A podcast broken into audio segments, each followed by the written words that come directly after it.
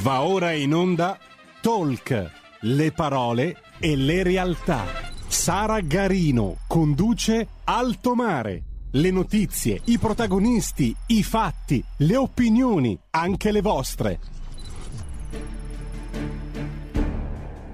Radio Libertà vi ricordo eh, brevemente i numeri per intervenire in diretta 0292947222, questo è il nostro nuovo numero, se invece volete scriverci un Whatsapp 346 642 7756. A te la linea Sara.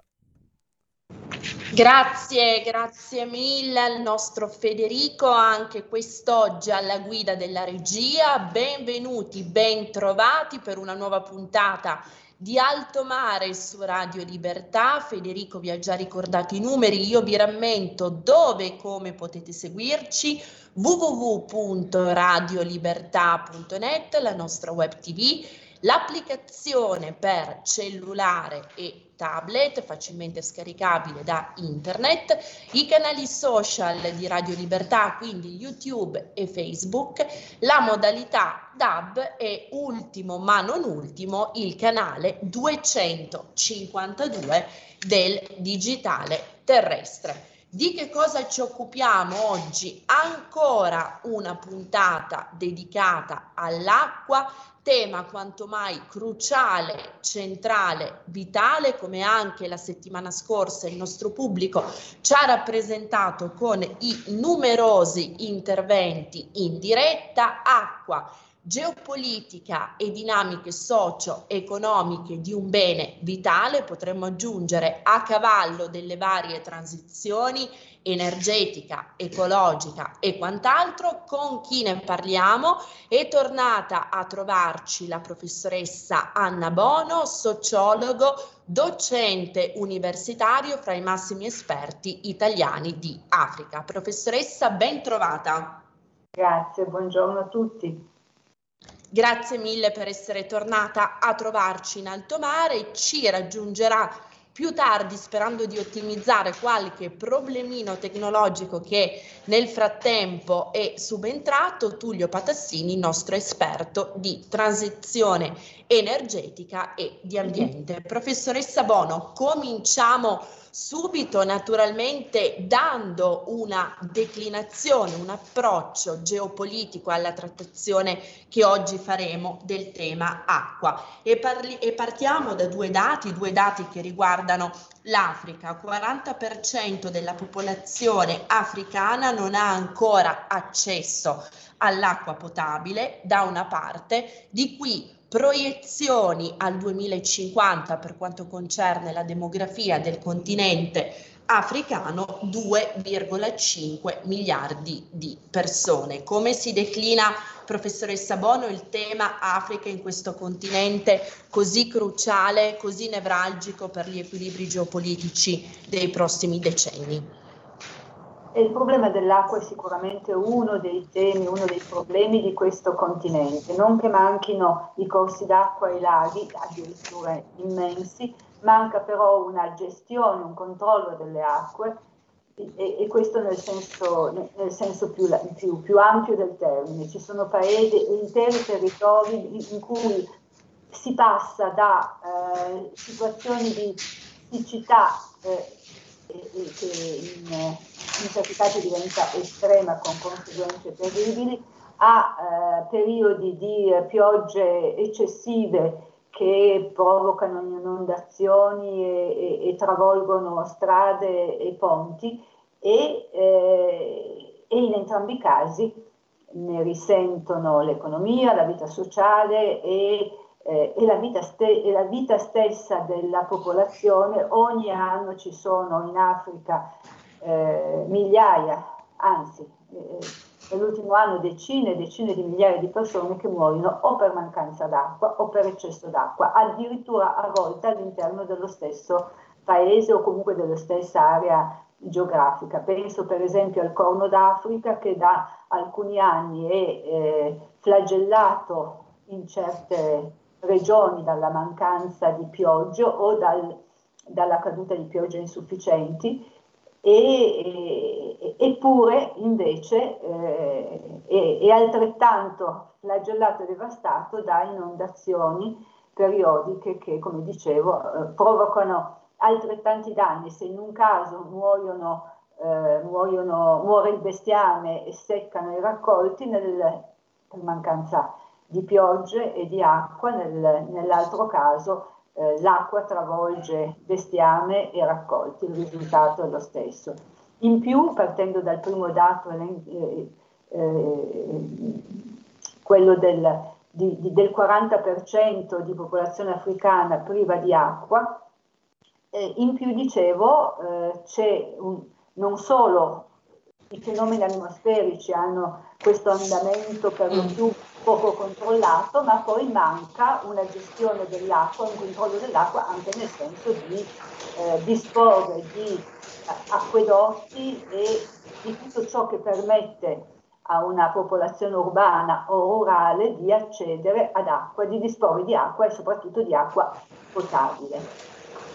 Certo. E, eh, questa, la media è il 40%, ma ci sono, eh, faccio un esempio, me ne sono occupata di recente, la Nigeria, che pure è un paese, primo, è la prima economia del continente e quasi sempre anche il primo produttore di, eh, di petrolio, quindi un paese ricchissimo, eppure qui arriviamo a eh, decine e decine di milioni di persone prive di acqua, eh, di, di acqua corrente e di acqua potabile, sono due cose distinte eh, se, almeno eh, disponessero di acqua potabile, benché non corrente, quindi disponibile in casa, già sarebbe una conquista eh, e, e, dal punto di vista sanitario un risultato eh, notevole.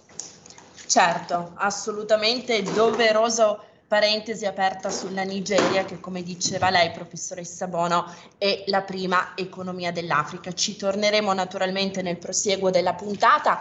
Abbiamo detto acqua, il tema acqua naturalmente si interseca con la questione del cibo. Leggevo l'ultimo rapporto redatto dal Fondo internazionale delle Nazioni Unite per lo sviluppo agricolo l'IFAD per cui entro il 2050, proprio a causa anche della penuria di acqua, potrebbe verificarsi un crollo in Africa fino all'80% della produzione di cibo. I paesi maggiormente colpiti, secondo questa indagine, sarebbero l'Angola, il Lesoto, il Malawi, il Mozambico, il Ruanda, l'Uganda lo Zambia e lo Zimbabwe. Ecco, professoressa Bono, questo dato già di per sé allarmante collegato alla penuria e alla carenza d'acqua rischia di essere ulteriormente aggravato, esacerbato anche dalle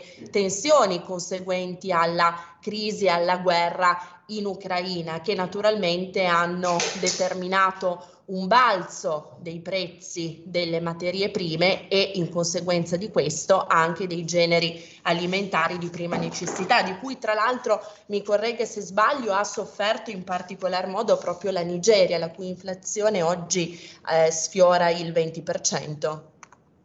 La Nigeria paga, paga questo, ma paga soprattutto il, anni, anzi decenni di cattiva gestione non tanto eh, del, eh, dell'acqua per esempio, ma della sua maggiore ricchezza, della sua maggiore risorsa che è il petrolio. Il, eh, il petrolio che, come dicevo prima, fa della Nigeria quasi sempre, potremmo dire sempre, il, il primo produttore eh, continentale, anche se questo primato, per esempio, l'ho appena perso l'anno scorso per diversi mesi a favore di altri paesi, proprio per, quel dice- per quello che dicevo, e cioè un'incuria eh, durata eh, anni e, e, decenni che fa sì che l'industria del petrolio, eh, la stessa industria del petrolio, sia, eh, sia in difficoltà e in crisi. Ehm, in crisi per, eh, e qui interviene il solito discorso che purtroppo va va introdotto quando si parla di Africa eh, la corruzione, la corruzione che ha fatto mm. sì che si trascurassero in maniera eh, inimmaginabile, inverosimile, le strutture per l'estrazione, per il trasporto del,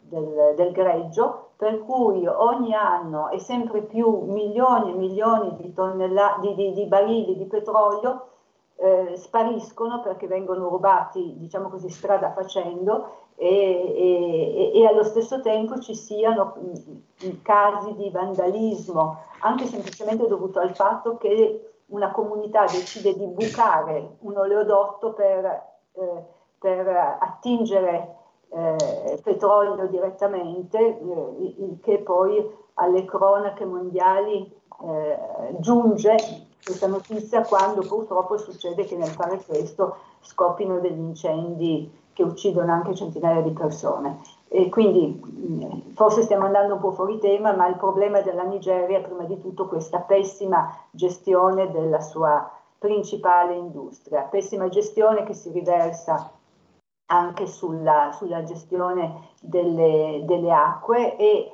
mh, la proiezione che lei ha indicato è, è, per l'appunto una proiezione, non è detto che succeda quanto, eh, quanto si... Eh, eh, si teme nei prossimi, nei prossimi, anni in Nigeria e in Africa in generale. Tutto dipende, e, e, ritorno su questo, dalla capacità e dalla volontà dei governi africani e in generale della popolazione africana di, eh, di mh, provvedere al controllo delle acque, sia del, delle acque piovane e in generale dei corsi d'acqua e dell'immensa ricchezza di acqua di cui il continente dispone. Non mancherà l'acqua se dell'acqua avranno cura, così come, eh, come in, succede eh, in, in, tutto il mondo. La siccità è un problema ricorrente in Africa, ehm, ma eh, lo è anche perché eh, nel, nei secoli perché non si era in grado di farlo, più di recente perché si, si omette di farlo,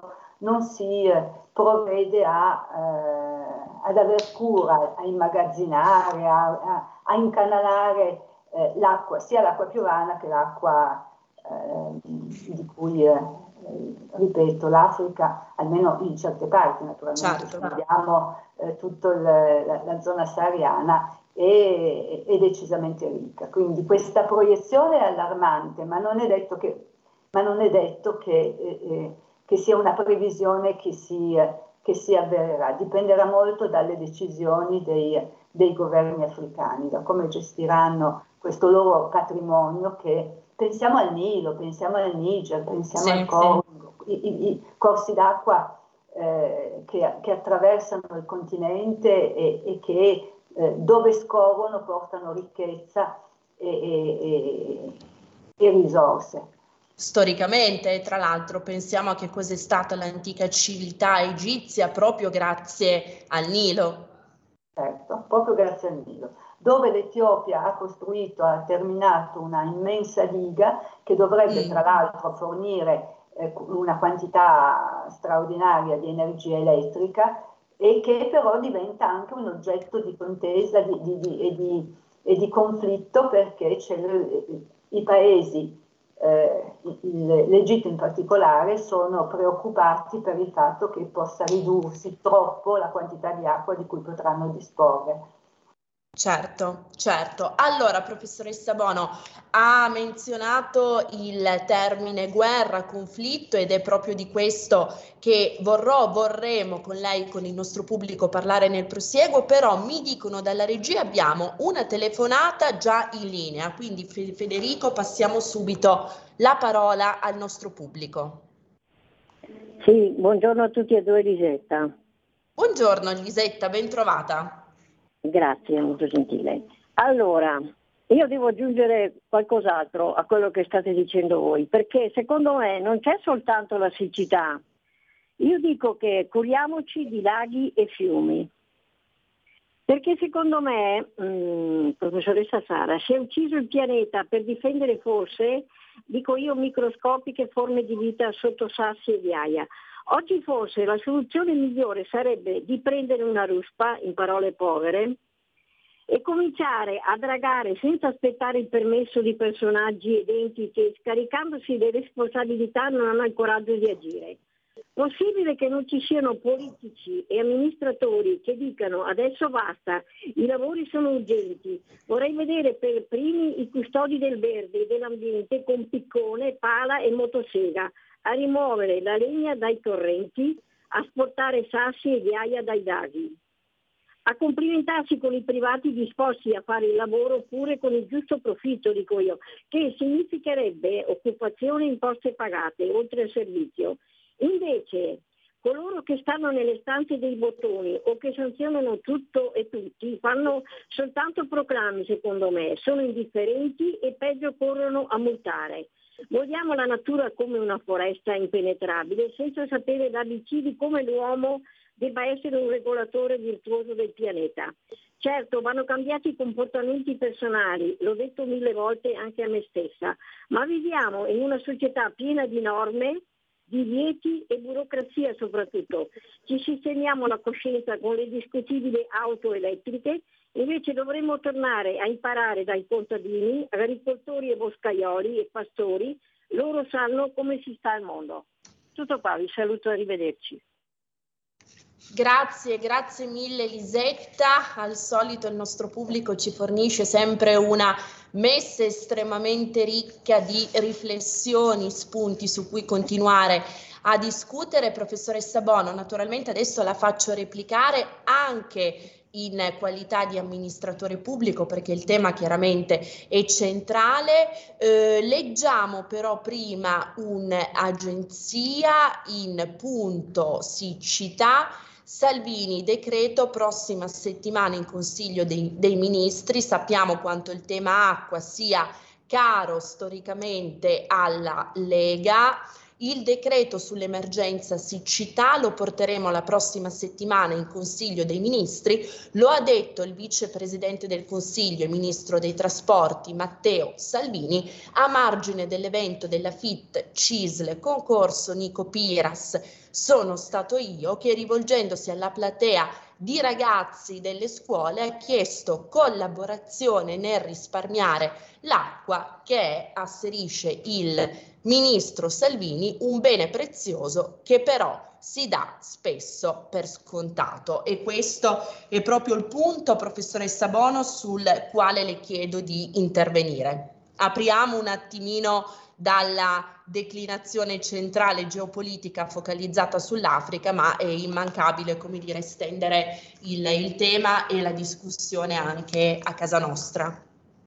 Beh sì, il controllo delle acque è un, è, è un dovere eh, individuale e collettivo che, che, ci riguarda, tanto più in questa fase, io poi abito in Piemonte, una, una regione parti, particolarmente colpita dal problema, quest'anno dal problema eh, della siccità. Risparmiare acqua eh, è, è, un, eh, è, una buona abitudine, io poi l'ho imparata proprio negli anni trascorsi eh, studiando e facendo ricerche in Africa e, e, e di fatti ho, ho, automaticamente oramai, da, da, da, sempre oramai, ho delle attenzioni e, e, e l'acqua non la spreco anche quando, eh, quando non si creano situazioni di questa certo. tale.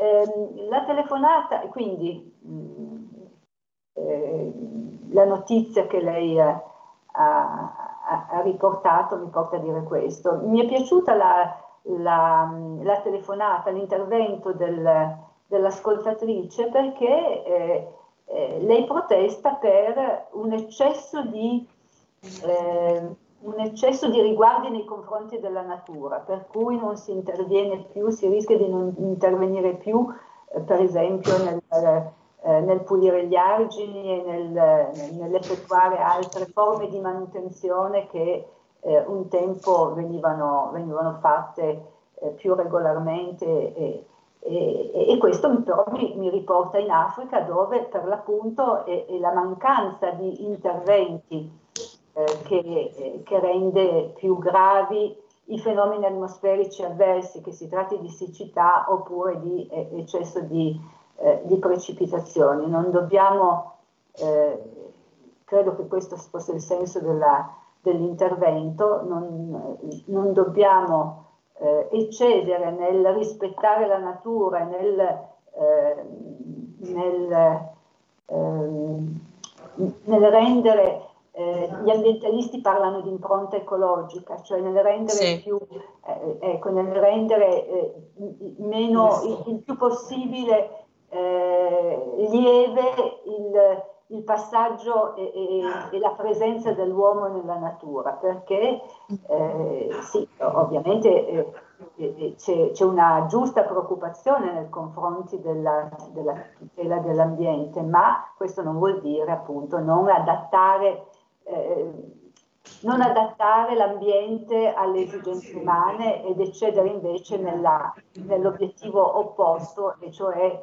eh, eh, non sì, sfociando proprio non intervenire in nessun modo sull'ambiente come se eh, la presenza umana fosse sempre un fattore eh, eh, che, al- che, altera degli equilibri. Ecco, questo Certo, certo, professoressa Bono, e questo è un altro elemento cruciale, quello del non demonizzare sempre e comunque la compenetrazione natura-uomo come se appunto si trattasse sempre di un qualcosa di negativo. A questo proposito, e poi direi andiamo in pubblicità per 60 secondi di stacco, è interessante, mi piace ricordarlo quest'oggi con lei, un libello Bello scritto da Giulio Meotti, Il Dio Verde, Ecolatria e Ossessioni Apocalittiche, in cui per l'appunto viene posto l'accento sulla necessità di un giusto mezzo quando come ovvio, come buono e giusto si approcciano a tematiche ambientali nell'ottica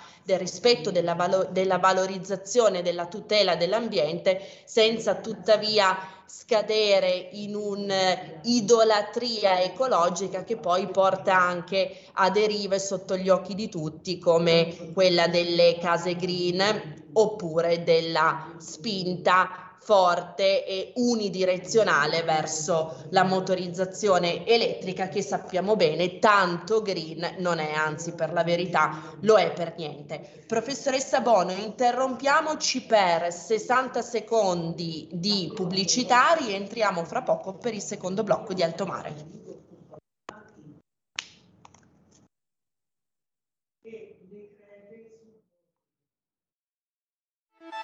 Stai ascoltando Radio Libertà, la tua voce libera, senza filtri né censure, la tua radio.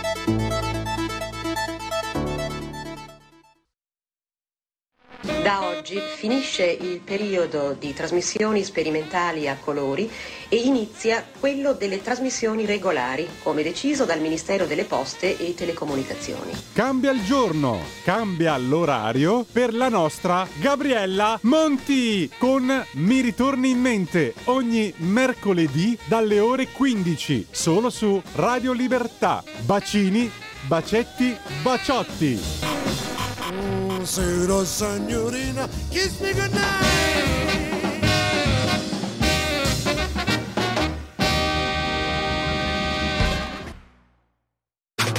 Stai ascoltando Radio Libertà. La tua voce libera, senza filtri né censura. La tua radio. E ridiamo subito la linea a Sara Garino. Grazie, grazie mille Federico, bentrovati a voi tutti per il secondo blocco di Alto Mare. Vi ricordo, stiamo parlando, stiamo ancora parlando di acqua, si è celebrata la settimana scorsa, il 22 marzo, la giornata mondiale dell'acqua, abbiamo detto tema ovviamente giustamente particolarmente sentito dal nostro pubblico, caro a tutti noi. Quest'oggi continuiamo a discuterne andando ad affrontare gli elementi più prettamente geopolitici con la professoressa Anna Bono. Lo ripeto a beneficio di coloro i quali si fossero collegati soltanto ora, anche se la professoressa Bono è voce ben nota di Radio Libertà, sociologo, docente universitario fra i maggiori esperti italiani di Africa. Professoressa, ben trovata nuovamente. Eccomi. Dovremmo anche collegare eh, Tullio Patassini che però ci dice di avere qualche difficoltà, anzi non poche difficoltà in questo momento con la tecnologia, quindi Federico eh, continuiamo a tentare di collegarlo, come dico sempre, tecnologia, croce ed delizia, quest'oggi pare che sia piuttosto croce. Allora, mh, mm, Federico già mi segnala una nuova telefonata in collegamento, quindi io direi subito il microfono al pubblico. Prego. Pronto? Ciao Ben Sara, trovato. Pronto? Ben trovato. Ti sentiamo forte e chiaro, ben trovato. Ecco, allora il problema dell'acqua c'è. Io sono agricoltore tra la Lombardia e il Piemonte, proprio sul confine. Coltivo riso, quindi si immagini i problemi che abbiamo. Però ammaestrati dalla lezione dell'anno scorso, qualche provvedimento che costa abbastanza poco si può prendere. Noi l'anno scorso abbiamo avuto un deficit di produzione non da poco che ha causato una lievitazione dei prezzi, anche allo scaffale. Ma quest'anno, visto che la situazione non cambia, qualche piccolo provvedimento lo si sta prendendo. Primo, pulire bene i canali. Due, sistemare i chiusini. Tre, non sprecare l'acqua. Quattro, cercare di non coltivare il riso dove l'acqua non c'è, sembra una barzelletta, ma è così ehm, dove l'acqua si fatica a portare perché sono terreni più alti e per ragioni tecniche l'acqua non arriva, si coltiva altro, per esempio la soia della quale guarda caso l'Italia è deficitaria. Quindi qualcosa senza continuare a lamentarsi si può anche fare. Poi certo dipendiamo dal cielo, da noi non è mai capitato, io ho 80 anni sono 54 anni che gestisco direttamente o indirettamente il terreno che coltivo e il primo anno l'anno scorso che ho visto una situazione simile, ma nel lontano passato è già capitata non diamo la colpa solo a, a, alle attività umane, l'uomo fa parte della natura, non possiamo eliminare le persone, se siamo 8 miliardi su questa terra bisogna che ci organizziamo, non che lasciamo tutto come è perché sennò si nuoce all'ambiente. Ecco, questa è una considerazione anche da fare. Poi ci sono popoli che non si organizzano, che non si preoccupano del futuro.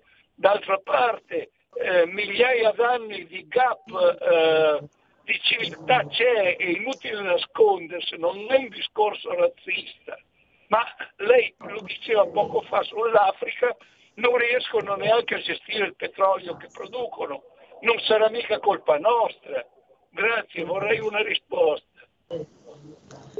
Allora, professoressa, subito a lei la parola per la risposta. Seguiamo naturalmente l'alveo, è proprio il caso di dirlo, anche degli spunti che arrivano dal pubblico. Poi in chiusura torniamo al tema più prettamente geopolitico. A quel punto alleggerisco che magari metto un filiante più semplice, più basso. Sento un rumore di fondo? Noi la sentiamo, professoressa. Ah, Dicevo, oh, eh, sono perfettamente d'accordo con quanto ha detto anche questo secondo ascoltatore e, eh, e tornando all'Africa o comunque parlando in termini generali, mi viene in mente che uno dei, eh, dei discorsi, delle rivendicazioni eh, nel corso degli anni ehm, spesso avanzate è stata quella è stata questa, l'acqua è un diritto e quindi mm. eh, è ingiusto che eh, ci sia gente che non ne dispone a sufficienza.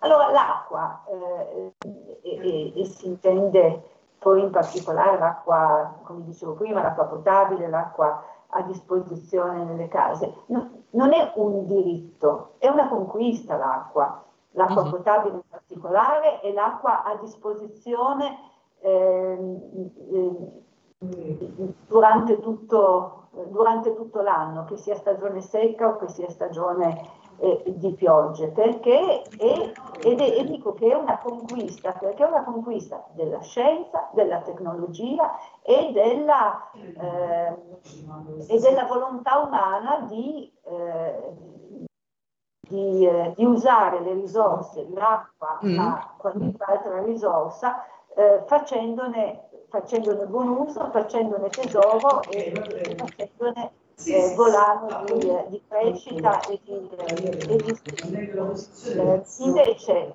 eh, questo, questo, mantra in certi periodi l'acqua è un diritto e quindi, eh, e quindi deve essere una rivendicazione in termini assoluti, è servito soltanto per, eh, per mascherare, per non far capire che invece ogni comunità ha ragione il il, l'ascoltatore che parlava prima, ogni comunità è responsabile delle sue risorse naturali, l'acqua per prima, ed è sua responsabilità amministrarla, usarla e, e, e, e non, non, sprecarla. Eh, quando si parla troppo di diritti spesso serve per, per, per, nascondere delle responsabilità. E, e, e, questo è un grosso sbaglio perché prima di tutto impedisce di capire che eh, in che cosa effettivamente si manca, che cosa effettivamente è sbagliato e sbagliato.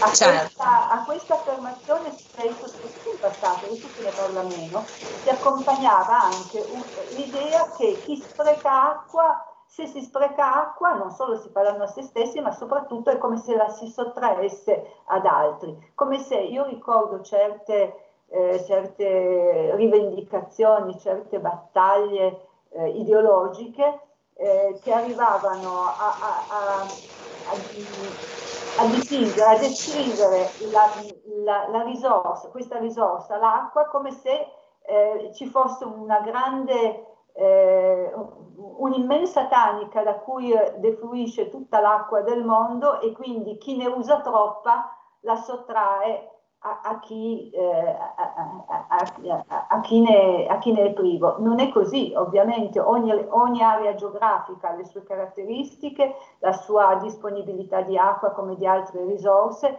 e ogni eh, area geografica, quindi ogni comunità piccola e grande no, a, a livello regionale, addirittura a livello continentale, perché molti fiumi sono attraversano diversi paesi, questo vale per l'Africa ma vale anche per l'Asia e vale per l'Europa. Ecco, eh, amministrare questa risorsa è compito di, di, di, tutte le comunità e dei singoli individui che, eh, che di questa risorsa eh, dispongono. Senza parlare di, di un diritto, quando invece si tratta di buona gestione, di buona amministrazione, in pratica eh, solleva da responsabilità, eh, solleva da, da, responsabilità che invece esistono e che sono, lo stiamo toccando con mano anche noi adesso in Italia, sono responsabilità eh, individuali e collettive. Mi è piaciuto molto il discorso di questo eh, signore perché dice di avere più di 80 anni e, che, e dice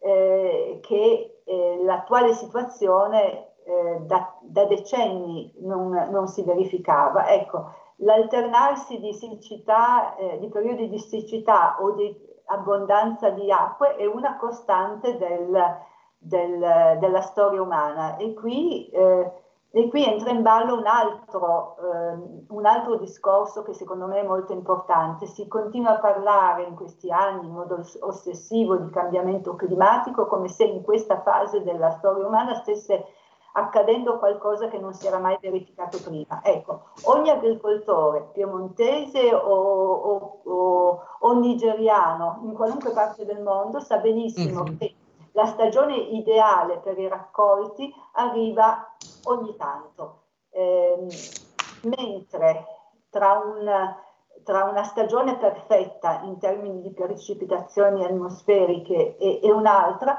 ci sono anni in cui o piove troppo o piove troppo poco o le piogge incominciano eh, troppo presto o arrivano, o arrivano, tardi o arrivano e poi si interrompono, sono, tu, sono tutte situazioni cui, di, a, cui essere, a, cui si deve essere, preparati.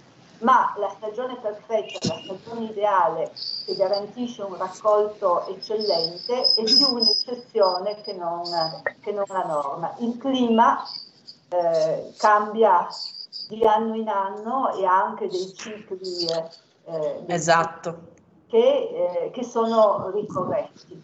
Il, l'intervento umano eh, più che nell'impostazione che viene data oggi, eh, la, l'azione umana fa aumentare le temperature sul, del pianeta, l'intervento umano è piuttosto invece eh, decisivo nel, e lo ripeto perché è, questo poi l'argomento fondamentale, è decisivo nella buona amministrazione delle, delle risorse e nel, nel sapersi adattare alle, a, agli eventi atmosferici, approfittando in, al meglio di quelli positivi e tentando di ridurre il più possibile gli effetti negativi di fenomeni atmosferici avversi. Devo anche dire che in questo l'umanità non ha fatto che migliorare, nel senso che nel corso della sua storia ha man mano messo a punto tecniche sempre più efficaci per, ripeto, mh, approfittare al meglio delle, del, del, clima ideale e eh, contenere il più possibile il, invece il, le, le, conseguenze negative dei fenomeni avversi. Come diceva il, il eh, prima l'ascoltatore. l'ascoltatore, l'agricoltore, però ci sono eh, popoli, ci sono comunità che questo lo fanno meglio e altre che lo fanno, eh, lo fanno meno bene.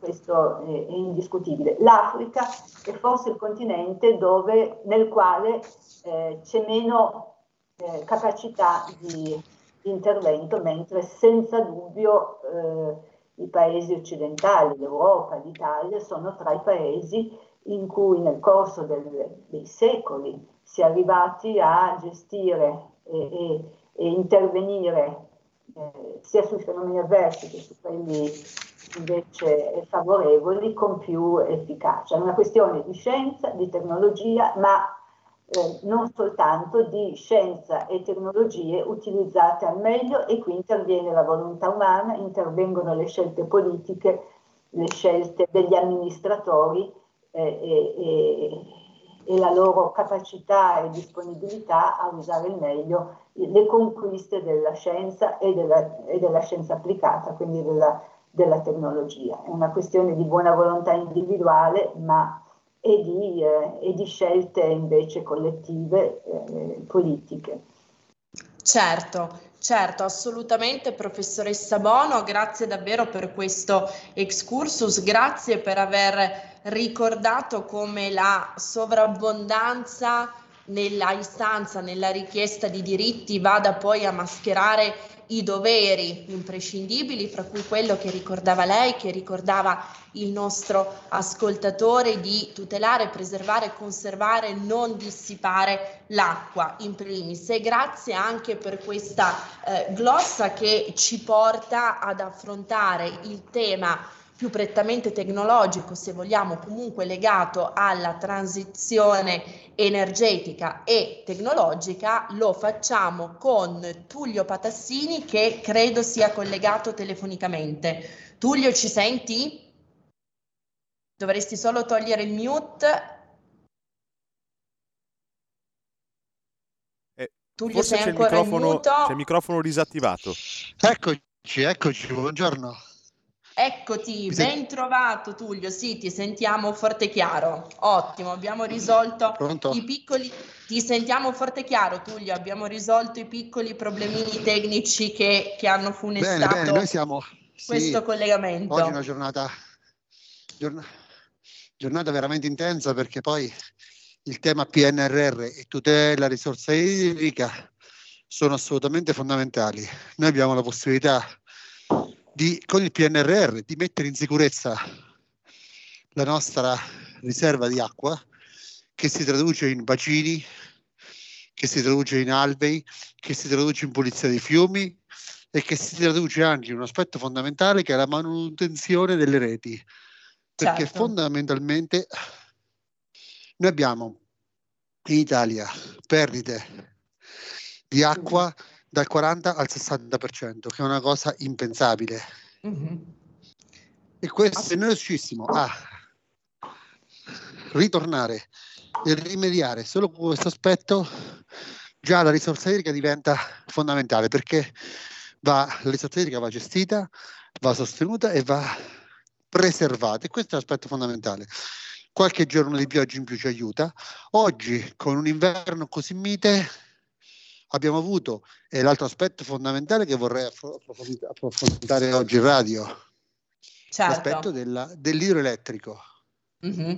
Con eh, i bacini ridotti di portata, è chiaro che oggi abbiamo delle produzioni idroelettriche che sono ridotte intorno circa il 50%. E questo è chiaro che diventa anche un percorso che dobbiamo fare verso la transizione energetica, perché laddove non possiamo utilizzare energia elettrica derivante dall'acqua, dobbiamo per forza utilizzare gas e carbone. Quindi con un doppio danno per l'ambiente, sia economico che di salubrità dell'aria. E su questo certo. ci stiamo lavorando e dobbiamo continuarci a lavorare tutti insieme. Assolutamente. Ecco Tullio, mentre mi viene proprio da dirti bevi un bicchiere di acqua per, ritemprar- per ritemprarti perché ti sentiamo chiaramente esatto, un po' in affanno, vorrei sottolineare il tema imprescindibile che hai subito introdotto tu, ovvero della necessità di mettere mano anche da noi in Italia alla nostra rete infrastrutturale per quanto concerne la risorsa idrica che assolutamente, come sottolineato anche a più riprese dal ministro Salvini, non è adeguata, necessita di interventi significativi. Leggevo proprio oggi un articolo del collega Sorbi su Il Giornale in cui venivano presentati alcuni dati, uno mi ha colpito delle 532 grandi dighe presenti in Italia, tu Tullio poc'anzi parlavi dell'idroelettrico, almeno 100 di queste non funzionano perché manca in qualche caso il collaudo, in altri casi l'adeguamento alle normative attuali. E questo chiaramente è un dato che ci rappresenta un vulnus estremamente significativo perché avere un quinto delle dighe non funzionanti naturalmente determina ricadute a cascata su tutto quello che ne consegue. Un altro dato di questo articolo mi ha colpito, l'11% è la percentuale di acqua piovana raccolta dagli invasi e utilizzata per irrigare le nostre coltivazioni, una percentuale chiaramente estremamente risicata. Tullio, commentaci questi, questi dati.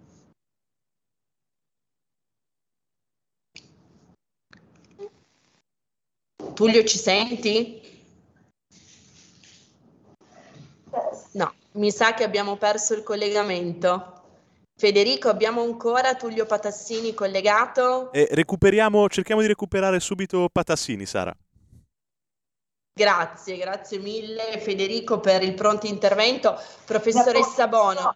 Ecco, ne approfitto per dire che anche eh, io ho detto che l'Italia è, è, è, rispetto ad altri paesi è, un, è, molto più capace di gestire eh, la, la, sua risorsa idrica, però, eh, però questi dati che, che, sono stati elencati ci devono, eh, ci devono servire e, e, e, e devono renderci operativi. Non si può eh, lamentare la siccità, il clima verso madre natura quando si spreca il, il 40% eh, del, delle acque che passano attraverso i nostri acquedotti o quando un quinto delle dighe sono, eh, sono inattive e, e, e, e non funzionanti. E, non funzionanti, quindi dobbiamo eh, dobbiamo lavorare su questo e dobbiamo, tanto più, perché ho sentito parlare di PNRR, tanto più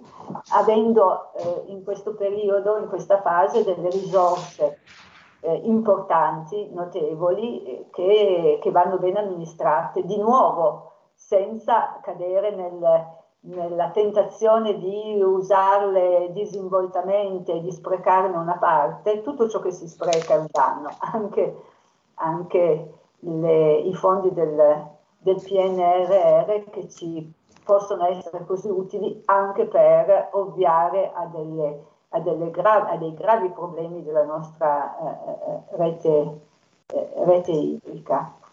Assolutamente. Ecco, professoressa Bono, rispetto a questo tema, eh, ricordo quello che proprio ai microfoni di Radio Libertà ha affermato la scorsa settimana l'onorevole Alberto Gusmeroli della Lega, rilevando anche da eh, amministratore eh, pubblico, anche da vice sindaco di Arona, come spesso purtroppo manchi anche in generale una sorta di cultura di attenzione a quella che è l'infrastruttura idrica, nella misura in cui le opere che vengono eh, portate a termine, che vengono messe a terra sottoterra, essendo sottoterra si, si vedono meno e in qualche misura forse non se ne coglie appieno la portata, è proprio il caso di dirlo, e l'utilità, specialmente in termini di eh, possibilità poi per i cittadini di accedere al bene primario dell'acqua a un prezzo evidentemente anche più mite, perché eh, tubature che sono con la Brodi dove la più parte della, della, portata viene persa, viene dissipata, chiaramente espone i cittadini a costi della materia prima acqua più alti. Professoressa certo. Bono, sì, prima, prima, prima, prima di andare in conclusione solo... Quello che si spreca, è vero.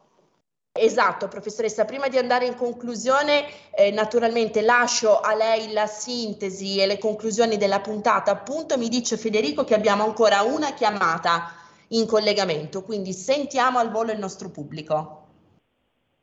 Sì, buongiorno. Buongiorno, ben trovato. Io la ringrazio, seguo la vostra con, attenzione la sua trasmissione e quella dell'Acri particolarmente. Volevo segnalare, io abito in capoluogo regionale Palermo, Sicilia. Praticamente io mi accorgo sempre che noi sappiamo che le acque le abbiamo date in gestione a delle società private, può, come hanno fatto con l'elettricità, con l'Enel. Praticamente questi signori che fanno gli appalti si dovrebbero, mm, eh, cioè, vorrebbe una legge dove dicono che le abitazioni nelle, nelle via via che si fanno facendo le strade, c'è tutto, e devono essere allacciati, invece loro che cosa fanno? Noi abbiamo per esempio qua a Premo una società che è di Napoli, quindi prende tutta questa zona di palermitana, napoletana, direzione napoletana. Noi abbiamo, io per esempio abito in una via che già è a uso pubblico, regolarmente la via adesso è piena di persone, di, ville, di, ville, di, di case, di 40, di 40, appartamenti. Lungo il percorso loro mettono la, la presa all'inizio una, della strada, anche se siamo a 200-300 metri, che cosa succede? Praticamente che appena si fa o perché vengono le fibre ottiche o perché c'è uno scavo, si rompe lì la tubolatura che porta privatamente per 200-300 metri praticamente alla, alle abitazioni con un allagamento continuo, del resto la società non paga, paga l'utente, quindi si dovrebbe secondo me fare una legge, un decreto legge, eh, dove si obbliga le società appaltanti che non possono stare a 300-400 metri in una strada senza portarci la tubatura centrale per l'allacciamento, altrimenti se ci sarà sperpero in, tu, in, tutti, dove ci sono queste società, in tutta la Sicilia e credo che sia anche là sopra, Calabria e con questo sistema è chiaro che l'acqua si perde dentro i centri urbani, solo quello volevo dire. Vi ringrazio e vi ascolto. Grazie, grazie mille per l'intervento. Allora, professoressa Bono, a lei le conclusioni. Mi collego soltanto brevemente all'intervento del nostro ascoltatore per ribadire un altro dato attuale, attualissimo, in base al dossier sui conti pubblici territoriali. Nel 2019 la spesa per i servizi idrici in Italia è arrivata a 10 miliardi di euro, di cui l'11,4%, quindi per intenderci grosso modo un miliardo è stata proprio destinata al personale e eh, si è calcolato come la galassia degli operatori che si occupano della gestione dell'acqua e dei servizi idrici superi le 2500 unità, evidentemente troppe rispetto al tipo di servizio che devono fornire anche per evitare la parcellizzazione poi della gestione della risorsa idrica che è così fondamentale. Professoressa Bono, abbiamo ancora qualche minuto, un paio di minuti. Federico, a lei le conclusioni. E, ci sarebbero ancora parecchie cose da dire. Mi viene in mente, eh, mi viene in mente questo però. Spesso si dice che le guerre del futuro si combatteranno per l'acqua. Ecco, ehm, non lo so se sarà così, spero di no e spero che eh, il, sia una previsione che non si avvera. Di sicuro parlare delle guerre per l'acqua come di una eh, nuova forma di, di, di, di, scontro, di conflitto a livello planetario, eh, non tiene conto del fatto che invece per l'acqua si combatte da sempre, da quando esiste l'umanità, eh sì. l'umanità combatte per, per eh, l'acqua, per, per, l'accesso alle fonti d'acqua, per, per per dissetarsi, per dissetare il bestiame, per poter coltivare la terra.